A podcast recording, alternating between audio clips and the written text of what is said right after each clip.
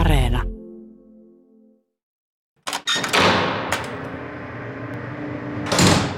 Ex-jengipomo Keijo Vilhusen elämä.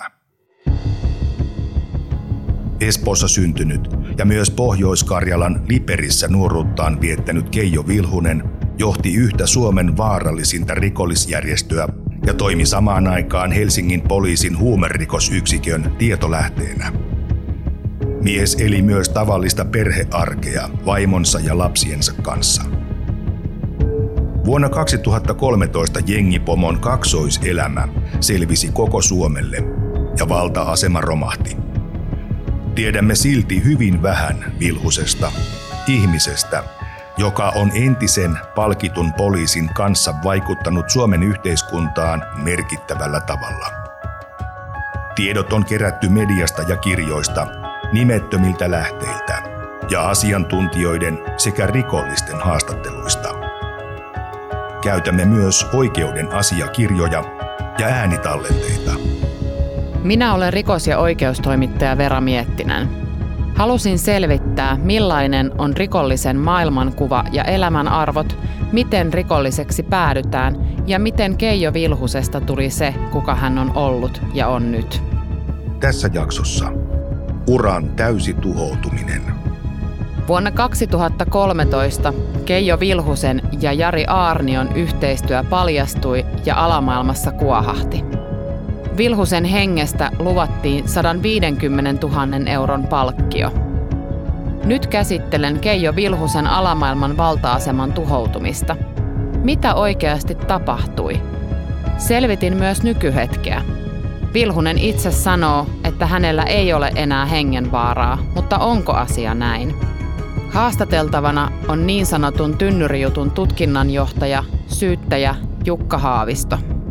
Yhteydenpidot niiden teletietojen kautta, ketkä henkilöt on yhteyksissä. Tietysti sitten myös nämä, että miten näitä, kun niitä tynnyreitä on selvitetty, miten ne tuli maahan, että mihin paikkoihin vietiin, minkälaisia yhteyksiä näillä henkilöillä oli sitten, sitten taas toisaalta Vilhuseen. Vilhunen kertoi myös haastattelussaan omista kokemuksistaan. Ei, ei se nyt semmoista ole, vaan siitä nyt tuli semmoinen sovinto, että lähden poistumaan maasta kaksikymmentäneljä tunnissa. Sovinto kenen kanssa? U P:n kanssa. Käytämme myös oikeuden asiakirjoja. Onko Vilhunen teidän tietojen mukaan edelleen U B:n jäsen? Ei ole. Siis meidän tiedon mukaan ei ole. No milloin se olisi päättynyt? Öö, kolmetoista vuonna sen jälkeen, kun hänen yhteydensä Aarnioon tuli, Jari Aarniosta puhunut, niin julkiseksi.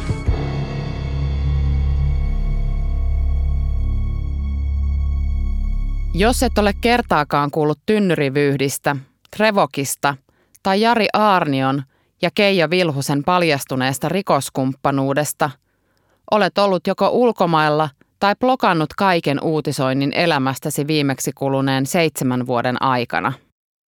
Kelataan nyt kuitenkin nopeasti, mitä vuonna kaksituhattakaksitoista alkaneessa ketjussa tapahtui.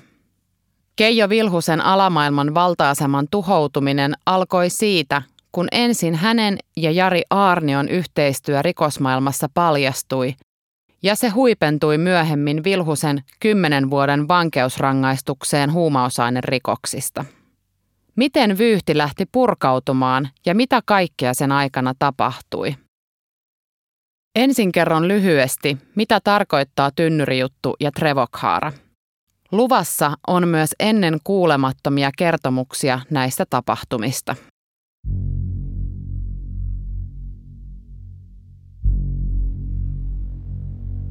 Tynnyrijutuksi kutsutaan vuoden kaksituhattakymmenen merkittävän laajaa hasiksen salakuljetusta Suomeen ja myyntiä sekä muuta välittämistä. Kannabista oli yhteensä satoja kiloja. Juttu sai nimensä siitä, kun hasis tuotiin oikeuden mukaan tänne valtavissa sinisissä peltitynnyreissä. Jari Aarnio ja Keijo Vilhunen saivat kumpikin kymmenen vuoden vankeusrangaistukset käräjäoikeudesta, eivätkä tuomiot muuttuneet hovissa. Oikeus totesi, että Aarnio ja Vilhunen järjestivät huumausaineen maahantuonnin Hollannista sekä sen vastaanoton ja edelleen kuljetuksen Suomessa, ja että huumausaine oli ollut koko ajan heidän hallinnassaan. Aarnio ja Vilhunen olivat oikeuden mukaan sellaisissa asemissa, että he määräsivät huumausaineen levityksestä eteenpäin ainakin seuraavaan levitysportaaseen saakka. Käsittelen nyt kuitenkin pääosin Vilhusen osuutta rikoksiin, mutta sivuamme myös Jari Aarnioon liittyviä tapahtumia. Vilhunen sai kymmenen vuoden vankeusrangaistuksensa kahdesta törkeästä huumausainerikoksesta. Vilhunen oli tuomion mukaan ollut puhelimitse yhteydessä Aarnioon ja auttanut huumelähetysten vastaanotossa ja järjestämisessä. Vilhunen kiisti syytteet sanoen, ettei hän menetellyt tahallisesti. Hän ei tiennyt, millaisten lähetysten vastaanottamista hän oli järjestämässä. Vilhunen oli uskonut, että kyse oli Aarnion virkatoimista, joista tämä ei kysyttäessä kertoisi mitään. Hovioikeus arvioi Vilhusen tietoisuutta lähetyksen sisällöstä, ja sen arvion mukaan Vilhunen oli saanut Aarniolta lähetyksen vastaanottamista koskevan tehtävän. Siihen liittyi muun muassa viisituhatta euron rahapalkkio sekä Aarniolta saadun prepaid-liittymän toimittaminen ja puhelimen hankkiminen vastaanottajalle. Oikeus totesi, että Aarnio oli huumepoliisin päällikkö ja Vilhunen United Brotherhoodin järjestön neuvoston jäsen, ja Vilhunen oli antanut tehtävän järjestössä alempitasoiselle henkilölle. Hovioikeus siis totesi, että on täysin epäuskottavaa, ettei Vilhunen näissä olosuhteissa olisi tiennyt, mistä lähetyksessä todellisuudessa oli kysymys. Vilhunen ja Aarnio pyysivät tynnyrijutussa valituslupaa korkeimmasta oikeudesta, mutta sitä ei myönnetty. Trevoc-haara taas käsitteli samannimistä seurantalaiteyhtiötä ja oli oma asiakokonaisuutensa. Valtakunnan syyttäjäviraston mukaan viranomaisia erehdytettiin ostamaan Trevocista laitteita ja muuta siihen liittyvää noin yhdellä pilkku kahdella miljoonalla eurolla. Aarnion epäiltiin valmistelleen Helsingin poliisilaitoksen hankintoja Trevocilta samaan aikaan, kun hän toimi yhtenä Trevocin omistajatahoista ja rahoittajista. Aarnio tuomittiin muun muassa törkeästä petoksesta vankilaan kolmeksi vuodeksi. Vilhusen sisko sijoitti Vilhusen vinkin perusteella Trevociin kaksisataatuhatta euroa ja omien sanojensa mukaan ei edes tutustunut yritykseen tarkemmin, vaan luotti Vilhusen arvioon Trevocin kannattavuudesta. Vilhusta syytettiin Trevoc-asiassa törkeästä petoksesta, avunannosta törkeään virka-aseman väärinkäyttämiseen ja avunannosta törkeään lahjuksen ottamiseen ja antamiseen.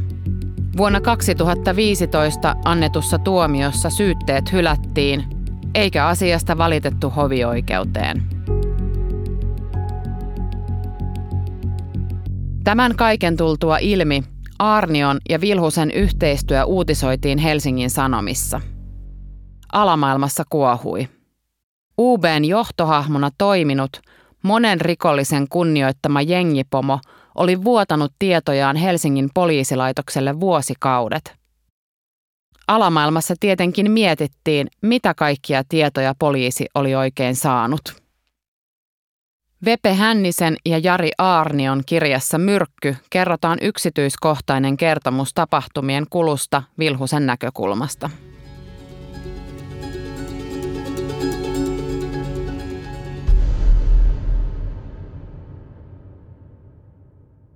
Hoikka pitkä mies heräsi United Brotherhoodin Oulun kerhohuoneistolla. Hän muistutti ulkoiselta olemukseltaan leppoisaa maalaismiestä. Päältäpäin ei olisi heti arvannut, että Keijo Vilhunen oli maan merkittävimpiä vaikuttajia. Joku kerholaisista toi hänelle päivänlehden ja kehotti katsomaan tietyn artikkelin. Huumepoliisin päällikkö Jari Aarnio pidätetty. Otsikko huusi. Juttu herkutteli huumepoliisin päällikön pidättämisellä ja sillä, että Aarnio on todistetusti tavannut nimeltä mainitsemattoman rikollispomon. Vilhunen tiesi heti, että rikollispomo ei ole kukaan muu kuin hän itse. Hän tiesi myös, että jokainen rikollismaailmaa tunteva yhdistäisi jutun häneen. Esiin oli nostettu kerhotilat ja niissä tapahtunut paloittelumurha. Artikkelissa oli mainittu myös rikollispomon sisko ja tämän yritys. Vilhuselle ei ollut epäselvää, mitä alamaailmassa seuraa poliisin tapailemisesta. Hän matkusti välittömästi Oulusta Helsinkiin ja asettui keskustan hotelliin odottamaan, tuleeko poliisi hakemaan hänet. Vilhunen oli kirjautunut huoneeseen omalla nimellään, jonka hän tiesi olevan seurannassa. Hakijoita ei kuitenkaan kuulunut. Alamaailmaa kokeneen Vilhusen logiikan mukaan viranomaiset olivat jättäneet hänet maalitauluksi rikollisten kostolle, ja hän päätti lähteä maasta välittömästi. Vilhunen otti lennon Helsingistä Espanjaan omalla passillaan, eikä kukaan estänyt hänen lähtöään.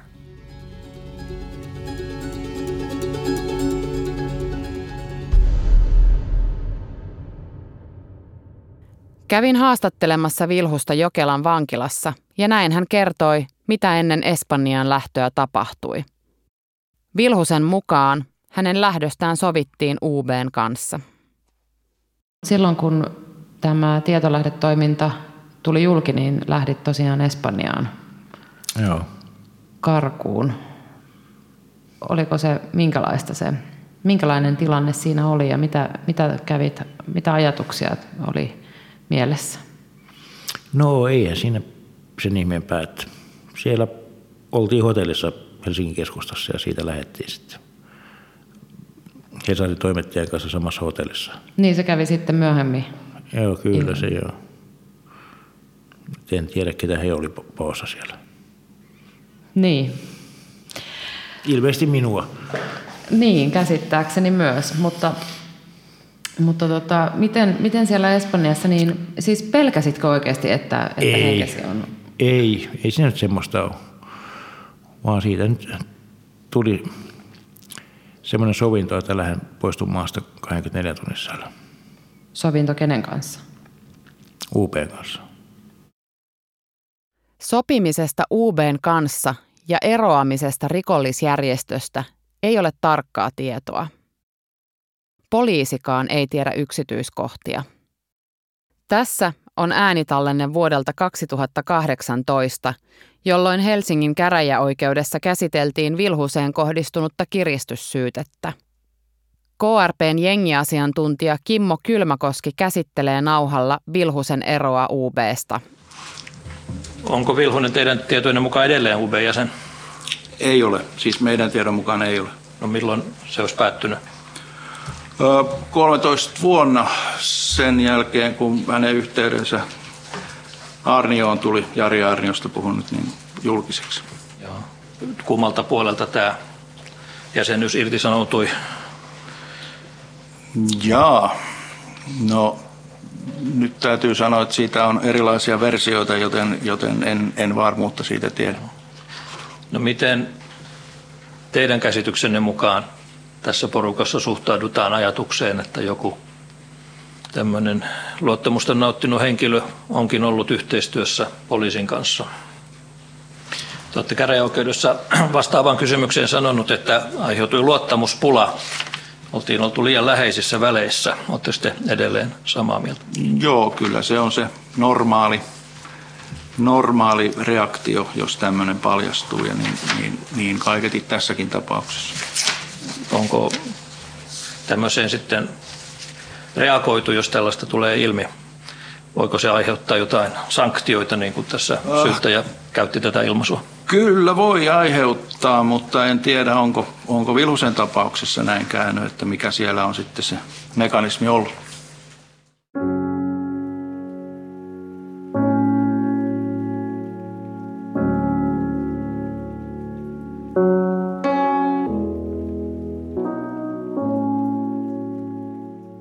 Tietolähteeksi paljastuminen voi aiheuttaa merkittäviä muutoksia henkilön asemaan alamaailmassa. Kirjailija ja pitkäaikainen oikeustoimittaja Janne Huuskonen. Vilhunen oli silloin yhdeksänkymmentäluvulla aika merkittävä henkilö vankilassa ollessaankin, niin hän on siis nyt myös taas vankilassa. Niin mikä on, mitä luulet, Janne, minkälainen asema hänellä on siellä nyt? No siis tämä, tämä nyt on ihan niin kuin tämän yleisen ymmärryksen perusteella, niin se on tietysti varmasti kovasti erilainen kuin, kuin, kuin siihen aikaan, että, että vankilat on suljetumpia ja ei hänen, hänen, niin kuin, hänen ole vastaavaa, vastaavaa asemaa siellä alamaailmassa. Päinvastoin, niin, niin äh, kyllä mä oon käsittänyt, että ainakin edellisellä tuomiolla niin, niin piti olla sitten vähän erilaisella osastolla, että, että tota, siis semmoisella, mm. jossa ei olla muiden vankien kanssa tekemisissä juuri. Mm, mm. Ja tota, äh, siihen on varmaan niin kuin tämmöiset turvallisuussyyt, syyt, että, että tota, eihän se Vilhusen tilanne näin niin kuin maallikkona arvioiden niin mitenkään helpolta vaikuta, että jos on, on niin vahva leima häneen, häneen, häneen niin kuin tullut, tullut siitä, että hän on ollut liian hyvää pataa poliisin kanssa, niin, niin tota, ja, ja sitten niin kuin tämmöinen täysin luotettu henkilö siihen asti tai semmoisella lähes tahdottomalla kuvalla mm. niin kuin sinne alaspäin, alaspäin niin, tota, niin se on valtava pudotus, pudotus sitten. Ja, ja edelleen, jos, jos tota, ää, kuuntelee sitä alamaailman niin kuin aromaailmasta kumpuavaa puhetta, niin, niin, niin kyllähän siellä sitten, sitten tota, kun se nokkimisjärjestys niissä vankiloissa on muutenkin aika tarkka, että, mm. että ketkä on ylemmissä kasteissa ja ketkä alemmissa, niin, niin tota, se on aika raakaa. Niin mitä luulet, että missä Vilhunen nyt sitten hänen asemansa? Niin missä no no ei varmastikaan kovin korkealla, mm. että, että siellä hyvin, hyvin, hyvin alhaalla, alhaalla niissä, niissä. Joutuuko hän katselemaan niin kuin olkansa yli ja pelkäämään? Mä, mä, en, mä en osaa sanoa tätä, tätä mikä, se, mikä se tilanne on, että, että tota Vilhusen osalta, että pitää, pitää varmaan, varmaan kysyä sitä Vilhuselta.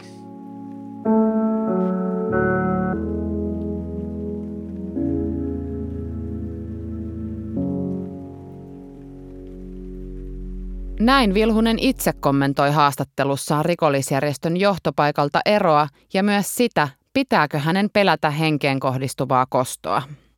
Miten se sun äh, jäsenyys U B:ssä loppui? Mitä siinä tapahtui? No silloinhan siinä, kun oltiin siellä hotellissa, lähdettiin sinne Espanjaan kaksikymmentäneljä tuntia, niin siihenhän se loppui sitten. Sovitte siis siinä samalla, että eiköhän tämä ollut tässä vai? Niin. Minä sanoin. Sinä sanoit. Mm.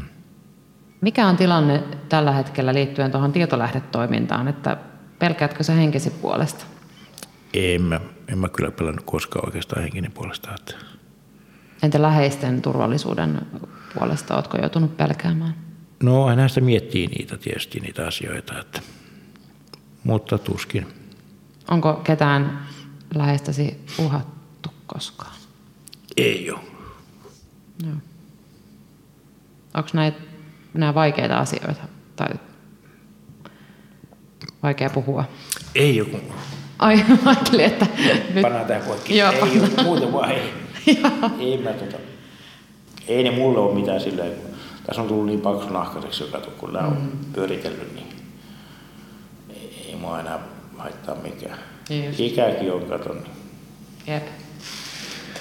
Ja siitä jos rupeaa haittaa, niin puolustaudutaan sitten kato.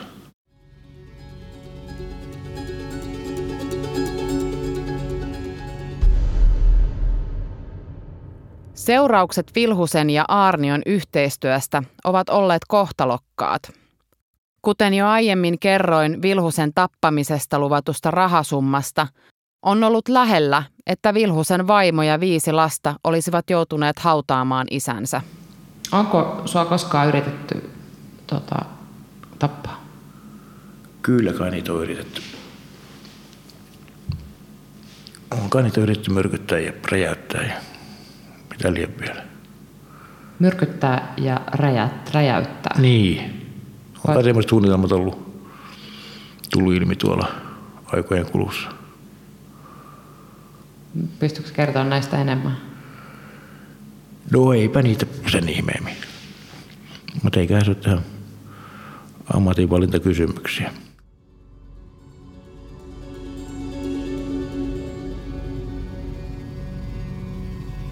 Vilhunen kertoi, kuka tätä myrkytystä suunnitteli ja miten hän sai tästä tiedon ennen suunnitelmien toteutumista.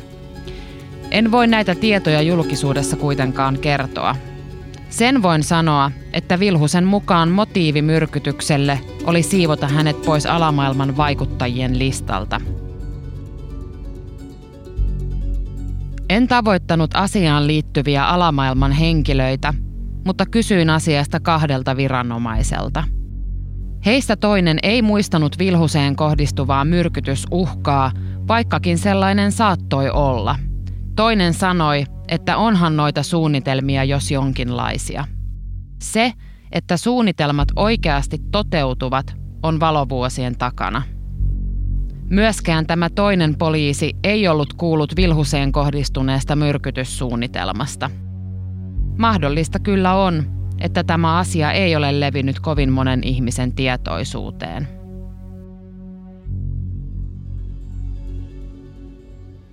Pommi-iskun suunnittelussa oli poliisin tietojen mukaan epäiltynä rikollisjärjestö Cannonball M C:n jäseniä. Suunnitelma Vilhusen päänmenoksi tuli poliisille tietoon laajan huumerikossarjan tutkinnassa syksyllä kaksituhattakaksitoista. Poliisi oli nimennyt tutkinnan Fanta-operaatioksi. Viranomaisille selvisi, että Vilhunen oli tarkoitus murhata auton alustaan viritetyllä granaatilla. Motiivi ei viitannut poliisin tutkinnassa jengien välisiin erimielisyyksiin, vaan ennemminkin henkilökohtaisiin asioihin. Heti asian paljastuttua poliisi kohdisti Vilhuseen turvatoimia, sillä olihan hän niihin aikoihin merkittävä tietolähde. Varsinaista tutkintaa ei kuitenkaan aloitettu ja lopulta Vilhunen itse selvitti tilanteen eikä varsinaista uhkaa enää ollut. Vuonna kaksituhattakaksitoista keskusrikospoliisin rikosylikonstaapelia Jari Veijalaista kuultiin Aarnion ja Vilhusen huumeoikeuden käynnissä todistajana niin, että yleisö ei päässyt paikalle. Veijalaisen mukaan Vilhusen tappamisesta oli luvattu sata viisikymmentätuhatta euron palkkio. Palkkion takana oli poliisin mukaan Raimo Andersson, More-rikollisjärjestön jäsen, joka oli rikollispiireissä iso vaikuttaja. Andersson murhattiin vuonna kaksituhattakahdeksantoista. Palkkion lupaamisen motiivina oli Vilhusen yhteydet poliisin huumerikosyksikköön. Vilhunen mietti haastattelussaan, miten tieto hänen yhteyksistään poliisiin on voinut levitä kaikkien tietoisuuteen. Tämmöistä voi sattua vain Suomessa. Niinkö? Mm. Mitä sä tarkoitat sillä? No, jos tämmöisiä nyt sitten julki tuodaan siinä tutkinnan al- alkuvaiheessa, niin mun mielestä se on niinku aika väärin, että tämmöisiä K R P-seurantaraportteja niin tuodaan niinku julki silloin, kun mä oon vapaalla jalalla. Niin mm. Sua ei mitenkään estetty siis viranomaisten puolesta, että pääsit lähtemään siis sinne Espanjaan ihan noin vain. Ei. Mietitkö silloin sitä, että miksi? No kyllä kävi mielessä se, että mikä tämä on tämä homma, että tämmöistä on lehdessä, että mä oon tavannut poliisia ja kyllä siinä päivä oli vähän ymmällään. Vilhunen uskoo, että hänellä ei ole enää henkeen ja terveyteen liittyvää uhkaa. Hän kertoi haastattelussaan välittäneensä alamaailmaan tiedon siitä, ettei hän aio kertoa tietämiään merkityksellisiä asioita julkisesti tai poliisille. Kuuntelet ohjelmaa alamaailmasta ja entisestä rikollispomosta Keijo Vilhusesta. Ex-jengipomo Keijo Vilhusen elämä. Palataan hetkeksi ajassa vielä taaksepäin. Miten viranomaiset pääsivät Vilhusen jäljille tynnyrijutussa? Haastattelin syyttäjä Jukka Haavistoa, joka toimi jutun tutkinnanjohtajana.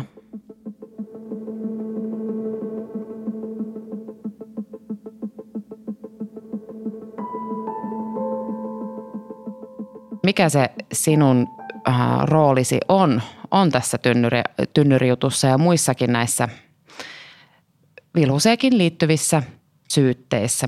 No minä olen ollut tutkinnanjohtajana siinä asiakokonaisuudessa, missä Vilhunenkin on ollut mukana. Eli niissä osioissa, jos on poliiseja epäiltynyt, niin silloin syyttäjä on tutkinnanjohtajana ja minä olen ollut siinä kokonaisuudessa. Jos nyt mietitään, niin siihen liittyy varmaan niin sanottu Trevoc-haara.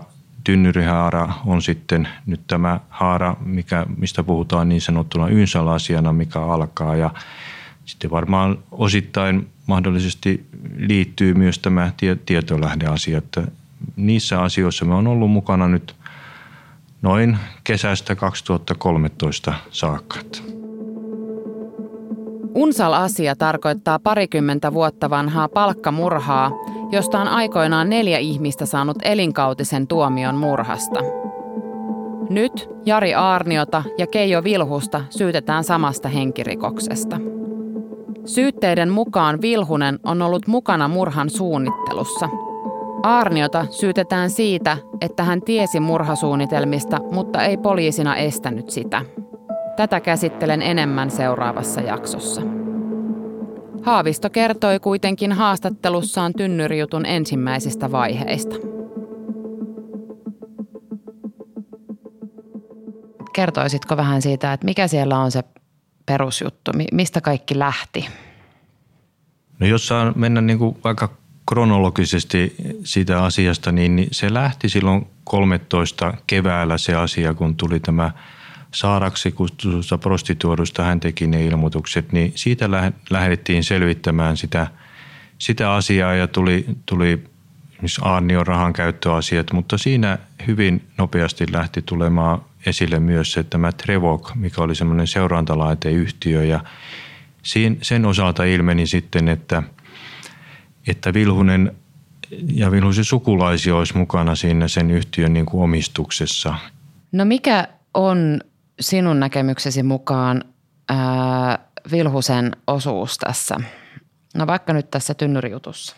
No hän oli osallinen, niin kuin, sitä on tullut lainvoimainen tuomio, niin mm-hmm. hänet on niistä määrättyjen tynnyreiden maahantuonnista niin katsottu, että hän on osallinen siinä, siinä maahantuonnissa. Ja, ja ehkä tiivistää voi sanoa, että he on tehneet sitä yhdessä Aarnion kanssa siinä, että se oli jo se yhteistyö on ollut sen Trevocin kautta ja että on ilmennyt, että he on rikoskumppaneita, voisi sanoa siinä asiassa. Ja sitten se vähän liittyy niissä muissa, vaikka näissä selvitettiin niissä lavastamisasioissa ja näissä, että tehtiinkö niitä sen takia, ettei itse jäätäisi kiinni. Mm.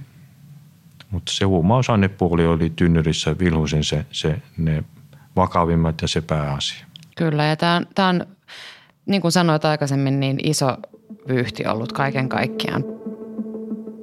Kaikkien edellä mainittujen juttujen asiakirjojen määrä on valtava. Yhteensä asiakirjoja on yli kuusikymmentätuhatta sivua, mutta sen lisäksi on vielä muita todisteita. Teletiedot olivat Vilhusen tuomion kannalta oleellinen asia. Puolustus sanoi, että Vilhunen ei tiennyt näistä tynnyrilähetyksistä, niin miten se sitten todistettiin esitutkintapöytä tai esitutkinnassa, että, että näin ei ollut? No siinä on nyt tietysti teleyhteydet on yksi, yksi osio sitten tietysti se niin sanottu ensimmäinen tynnyrioikeudenkäynti, missä oli tuomittu jo lainvoimaisesti henkilöitä, että minkälaisia yhteyksiä heillä on Vilhuseen ja, ja niin kuin erilaisista pienistä tuota osasista, miten he on tavanneet Aarnion kanssa ja, ja siitähän se koostuu. Sehän on se, taitaa olla käräjäoikeuden tuomio noin tuhat sivua ja mennään hovioikeuden siinä tuomiossakin niin, niin tuota, varmaan lähemmäs neljäsataa sivua. Että mm. ehkä niin kuin vähän hankalaa tiivistää kovin tarkkaan, että, mutta semmoisista erilaisista yhteyksistä, mitä on teknisellä tutkinnalla ja sitten henkilöiden kuulemisella saatu esille. Kyllä.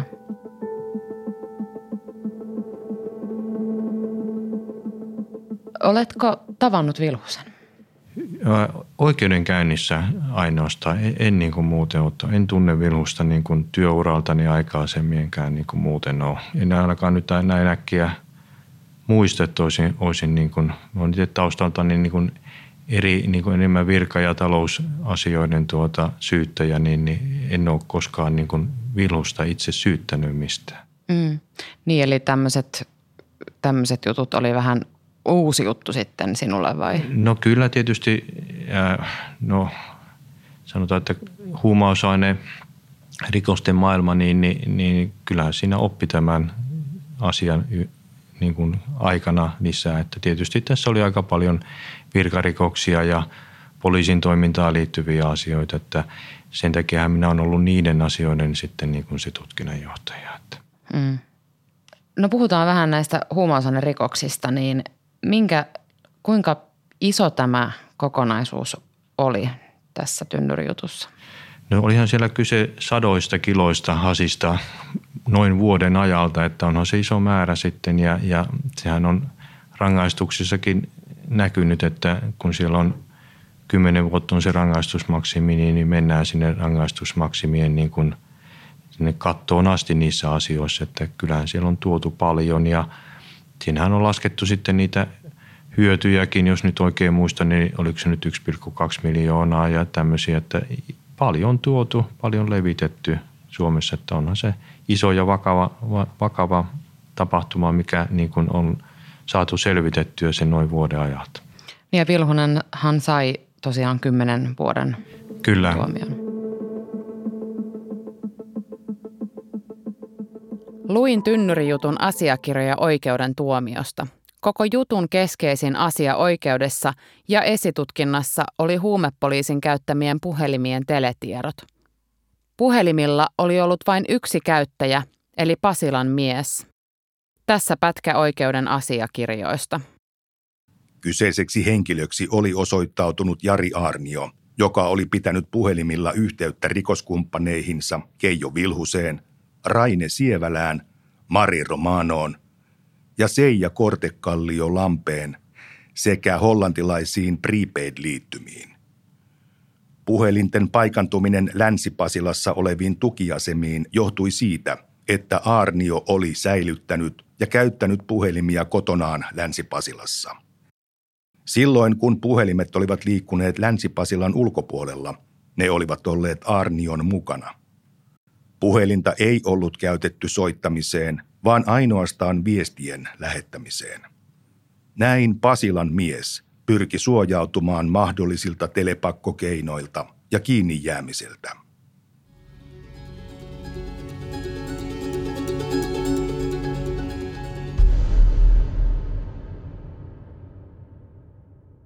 Tynnyrijutun oikeudessa syytetyt kertoivat, miten tietolähdetoiminta oli heidän mielestään toiminut.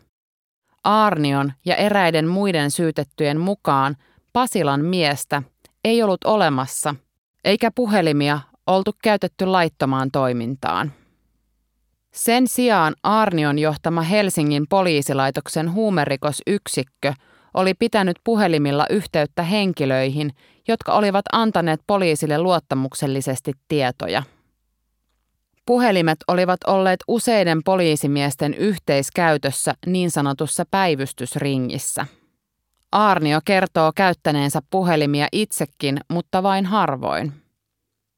Puhelinten paikantumiset selittyivät Aarnion mukaan sillä, että niitä oli säilytetty poliisin tiloissa ja autoissa Länsi-Pasilassa, minkä lisäksi puhelimet olivat liikkuneet niitä käyttäneiden tutkijoiden mukana. Pasilan miehen henkilöllisyys selvisi poliisille, kun K R P sattumoisin seurasi Vilhusta Oulun kylään ja he näkivät, kun Vilhunen istui autossa Aarnion kanssa. Myöhemmin selvisi, että auto oli Aarnion ja myös Pasilan miehen puhelin paikantui samaan paikkaan. Aluksi viranomaiset eivät osanneet epäilläkään Aarniota vakavista huumausainerikoksista, mutta asiaa alettiin silti selvittämään. Pala kerrallaan selvisi, että Aarnio ja Vilhunen olivat tehneet yhteistyötä.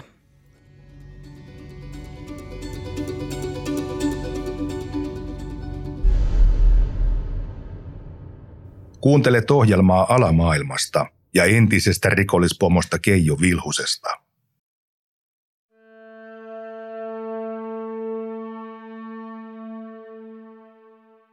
Minkälaisesta rikoksesta voi Suomessa saada kymmenen vuoden vankeusrangaistuksen? Huumausainerikoksissa kymmenen vuotta on maksimirangaistus. Tynnyrijutussa oli kyse hasiksesta, jota ei sinänsä luokitella törkeäksi huumausainerikokseksi. Kyse olikin huumeiden määrästä ja koko vyyhdin laajuudesta.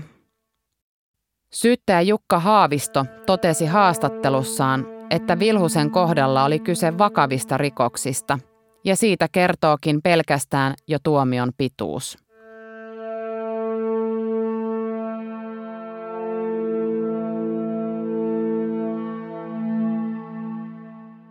Jos niistä tuomitaan kymmenen vuotta ja jos nyt oikein muistan, oliko ne tämän kahdessa kohdassa ja niitä oli viisi kohtaa, niin, niin tuota, että, että jos sillä jo mennään sinne rangaistusmaksimeihin, niin, niin onhan se iso ja vakava juttu. Mm.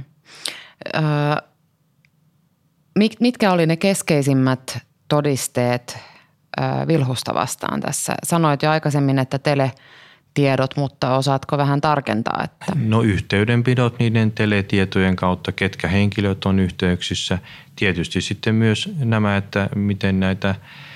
Kun niitä tynnyreitä on selvitetty, miten ne tuli maahan, että mihin paikkoihin vietiin, minkälaisia yhteyksiä näillä henkilöillä oli sitten, sitten taas toisaalta Vilhuseen. Ja, ja sellaisten niin kuin tietojen kautta se sitten niin kuin ensisijaisesti on sitten rakentunut se näyttö siinä asiassa.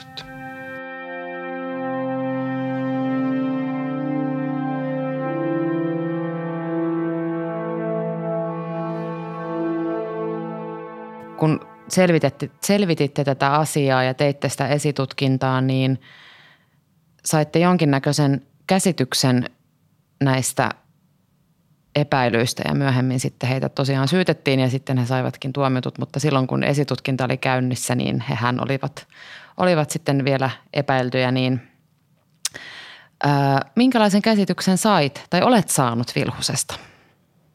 No...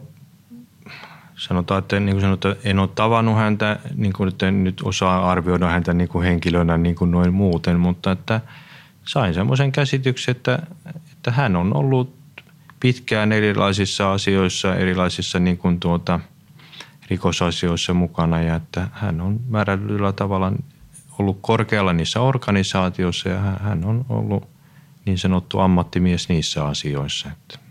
Mm. Sinällänsä mitä minä olen ollut hänen kanssa tekemistä, niin ihan asiallisen kuvan minä hänen niin kuin käytöksestä, että ei meillä niin kuin sen puolesta mitään. Ei nyt niin hirveästi olla tekemisissä oltukaan, niin. Mutta ei mulla niin kuin henkilönä hänestä mitään niin kuin ole sen. Hän tekee asioita, mitä ei saisi tehdä ja sinällänsä ollut niin kauan ja varmasti on tiennyt, mitä saa tehdä ja mitä ei. Mm. Sanoit äsken, että, että siinä, siinä tota niin, tutkinnan aikana selvisi tosiaan, että Vilhusella ja Aarniolla on jonkinnäköinen yhteys. Niin minkälainen yhteys heillä sitten sinun mielestäsi oli? No siellä ilmeni siellä ihan kotietsintöjen yhteydessä esimerkiksi sellaisia, että vuosia sitten kun Vilhusta epäiltiin, niin kuin oliko nyt Lahdessa olevista huumausainerikoksista, mistä hän sai tuomionkin, niin siellä ilmeni se, että Aarnio... opastaa, miten kirjoitetaan valituksia tuota, mm-hmm. tuonne hovioikeuteen ja mitä, mitä pitäisi esitutkinnassa ottaa huomioon. Että kyllähän se antaa kummallisen kuvan, että minkä takia huumausaineyksikön päällikkö neuvoo rikoksesta epäiltyä, miten hän puolustautuu toisen yksikön tutkintoja mm-hmm. kohtaan. Että esimerkiksi semmoinen asia, että sieltä tuli esiin hyvin tiivistä yhteistyötä, mikä sitten niin kuin tuomiossa on todettukin, että se on ollut hyvin tiivistä. Mm. Sanoit myös, että, että tämä Jari Aarnion ö, paljastuminen Pasilan miehe, mieheksi oli kovin iso yllätys, niin se tuli tosiaan siis tässä niin kuin tutkinnan aikana, että se ei, sitä ei tiedetty siis vielä siinä vaiheessa, kun Joo. tätä alettiin niin kuin tutkimaan. Ei, ei se tosiaan, siitä on... Monennäköistä julkisuudessa kerrottu siitä, mutta ei. ei. Se tuli niin kuin niiden etsintöjen jälkeen tuli sitä aineistoa, että silloin joulukuussa kolmastoista, kun oliko se nyt kolmastoista päivä, kun haettiin tuota Aarniota ensimmäisen kerran vangissa, niin edellisenä iltana tehtiin se päätös, että, niin kun, että häntä epäillään siitä asiasta. Että tietysti sen, kun marraskuussa oli ne etsinnät, niin sitä rupesi tulemaan sitä tietoa, mutta kyllä se tuli vasta tutkinnan aikana se tieto, että, niin kun, että oikea rikos epäilyt ja voi sanoa, että epäillään siitä asiasta. Mm.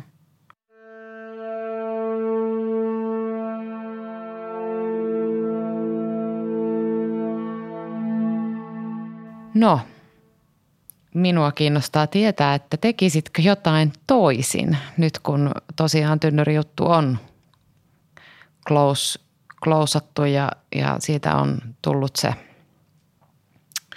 tullut se tota, lainvoimainen tuomio kaikille osapuolille. No tuota, kun alkuvaiheessa ei tiedetty, että miten isoksi asia tulee, niin, niin, niin ehkä nyt semmoinen olisi...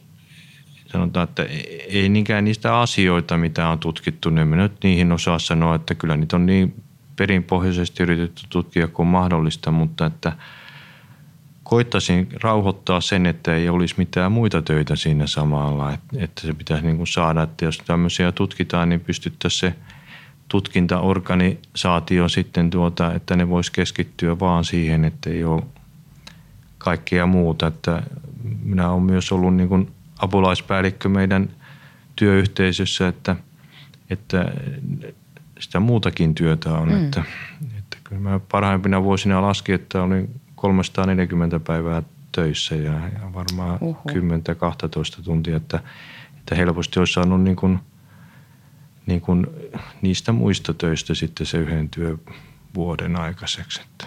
Niin, varmasti oli aika kuormittavia nämä ajat. Onhan, tietysti ne teettää, kun niissä on on, tuota, on vangittuja, niissä on määräajat ja pakkokeinot, niin kyllähän se kaikille, että kyllä se varmaan valokuvista näkyy niin kuin sekä tutkinnasta että puolustuksesta, että pitkiä päiviä on tehty tuolta.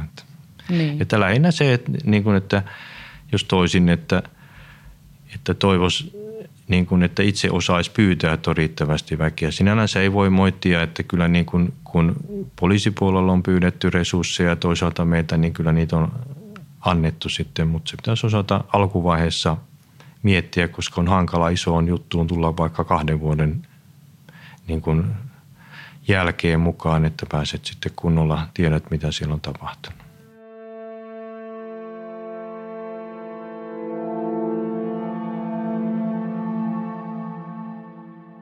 No tulevia tuomioita ei kukaan halua lähteä, lähteä ennakoimaan, mutta nyt, nyt jo tynnyri keissistä on tullut tuomiot, niin olivatko ne mielestäsi oikeudenmukaiset? No oikeus on ne harkinnut ja se on korkeinta oikeutta myöten ne mietitty, niin, niin, niin ei mulla mitään ole niihin sanomista, ettei ne olisi ollut. Että, mm. että ei ja se nehän niin kuin, ei tosiaan muuttunut korkeimmassa oikeudessakaan. Ei, se ei annettu valituslupaa niihin asioihin, että silloin on todettu, että ei niitä oteta. Voisi sanoa, että huumausainerikoksissahan nyt viime aikana on korkea oikeus linjannut niin kuin rangaistus, niin on silloin katsottu, että siinä ei ole ollut tarvetta siihen. Ja kyllähän niissä tuomioissa todetaan hyvin paljon, miten häikäilemätöntä ja, ja vakavaa se on ollut, niin sen mukaan on mitoitettu. Tietysti eihän tutkinnassa sitä mietitä, että mikä on se rangaistusarvo, vaan se, että selvitetään se asia. Että en minä... Se oikein kuuluu minun rooliinkaan niin kuin ottaa siihen, että oliko se nyt vaikka jonkun rangaistus, niin kuin, miten oikea. Että se on sitten niin sanottu syyttäjä syyttäjät harkitsee sitä, että haetaanko muutosta niillä. Siellähän on vieläkin korkeimmassa oikeudessa osa siitä tynnyriasioista käsittelyssä, koska siinähän meni, tuli valituslupia joidenkin henkilöiden osalta lähinnä niistä rangaistusten mittaamisesta. Aivan. Ja tämä vyyhti sen kun vain jatkuu. Nä, näkyykö tälle koskaan loppua? Tälle, tälle niin kuin, nythän siis tosiaan Aarniota ja Vilhusta syytetään äh, murhasta kumpaakin.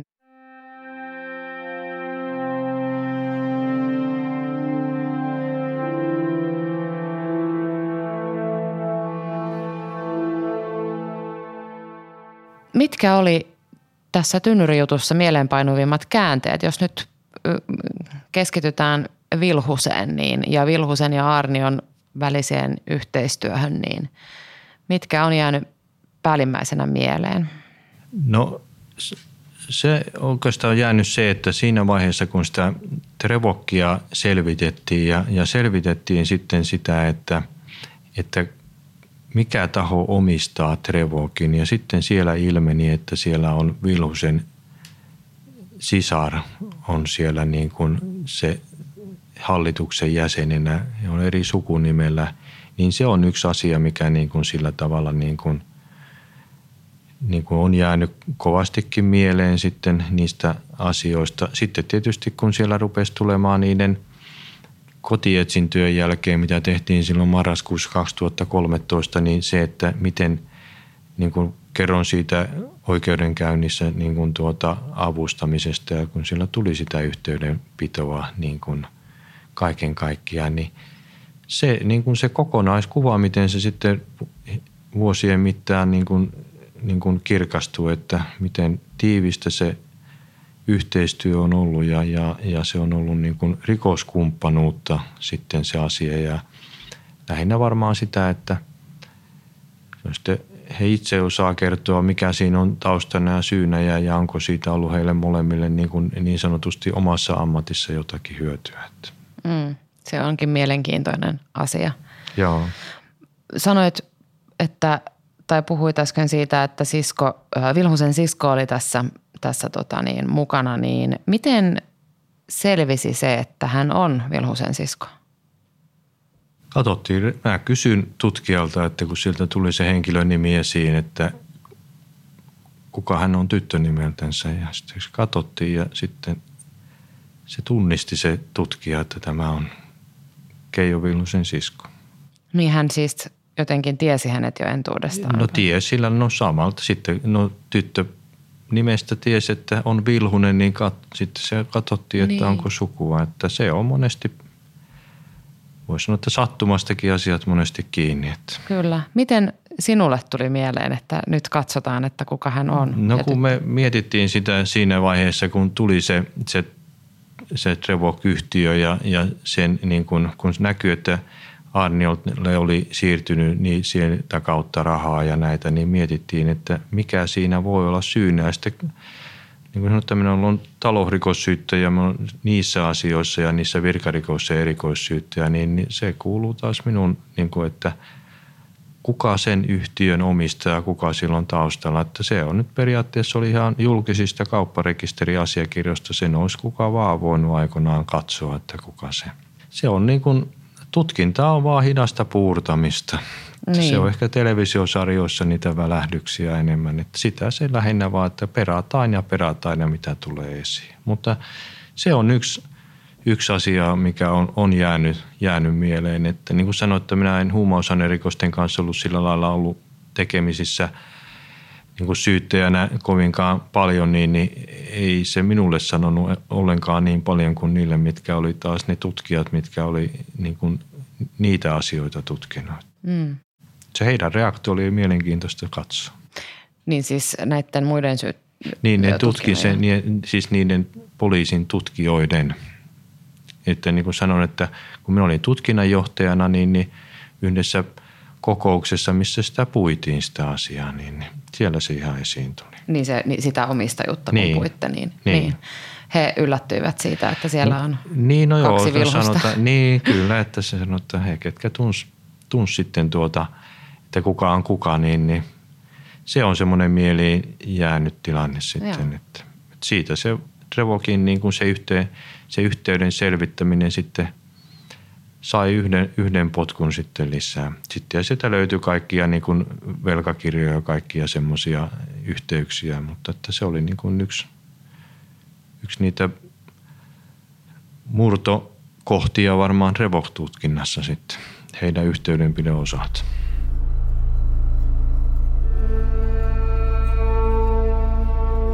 Vilhunen oli antanut siskolleen vinkin sijoittaa Trevociin ja sisko lainasi heidän sedältään kaksisataatuhatta euroa sijoitusta varten. Hän odotti saavansa kymmenen vuoden aikana tuottoa Trevocista – luottaen veljensä vinkkiin sijoituksen kohteen arvon noususta. Lopulta sisko kuitenkin myi osuutensa viidelläkymmenellätuhannella eurolla eli sataviisikymmentätuhatta euron tappiolla.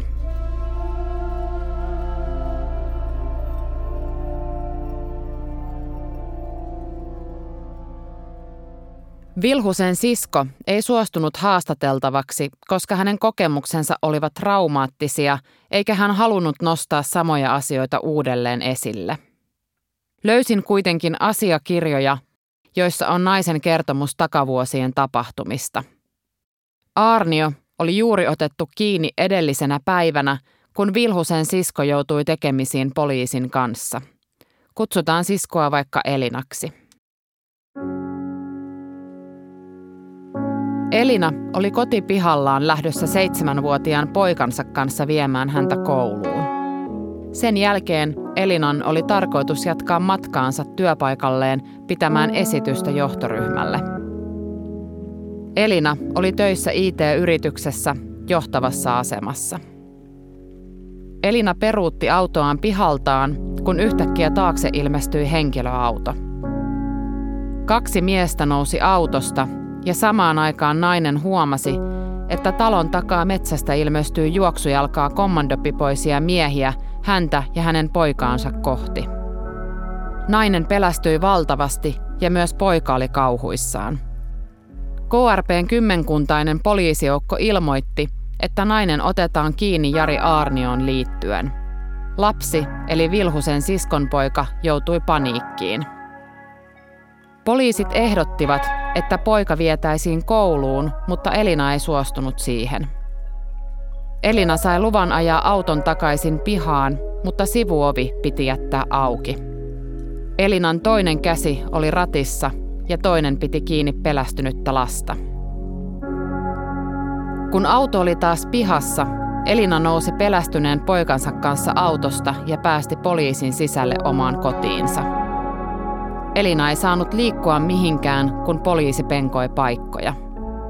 Kaikki heidän omaisuutensa käytiin läpi ja poliisi otti kodista papereita haltuunsa. Myöhemmin poliisiasemalla Elinalta kysyttiin Aarniosta.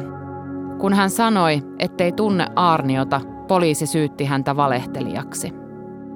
Elinaa pidettiin putkassa maksimiaika ja uhattiin vangitsemisella, ellei hän kerro Aarniosta ja hänen veljestään Keijo Vilhusesta. Vapauttamisen jälkeen Elinalle luvattiin soittaa mahdollisista lisäkysymyksistä, mutta jotain vielä traumaattisempaa olikin tulossa.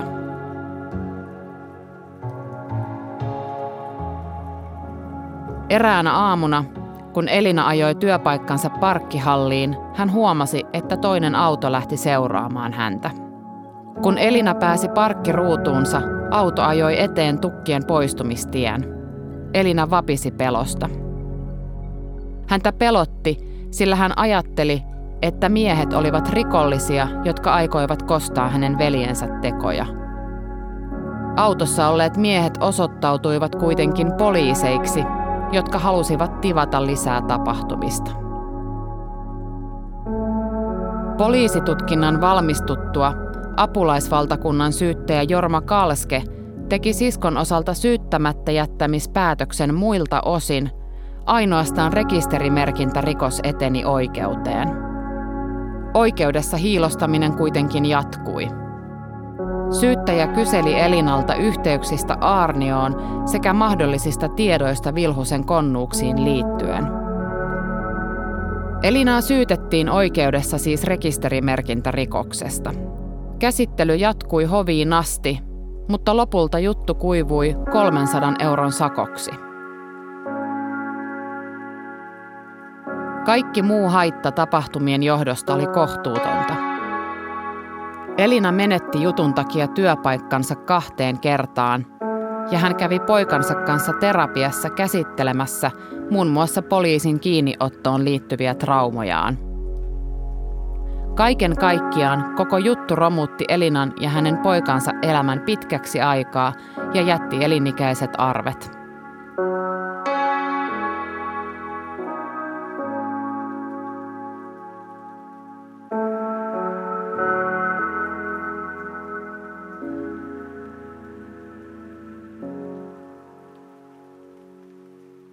Ex-jengipomo Keijo Vilhusen elämä.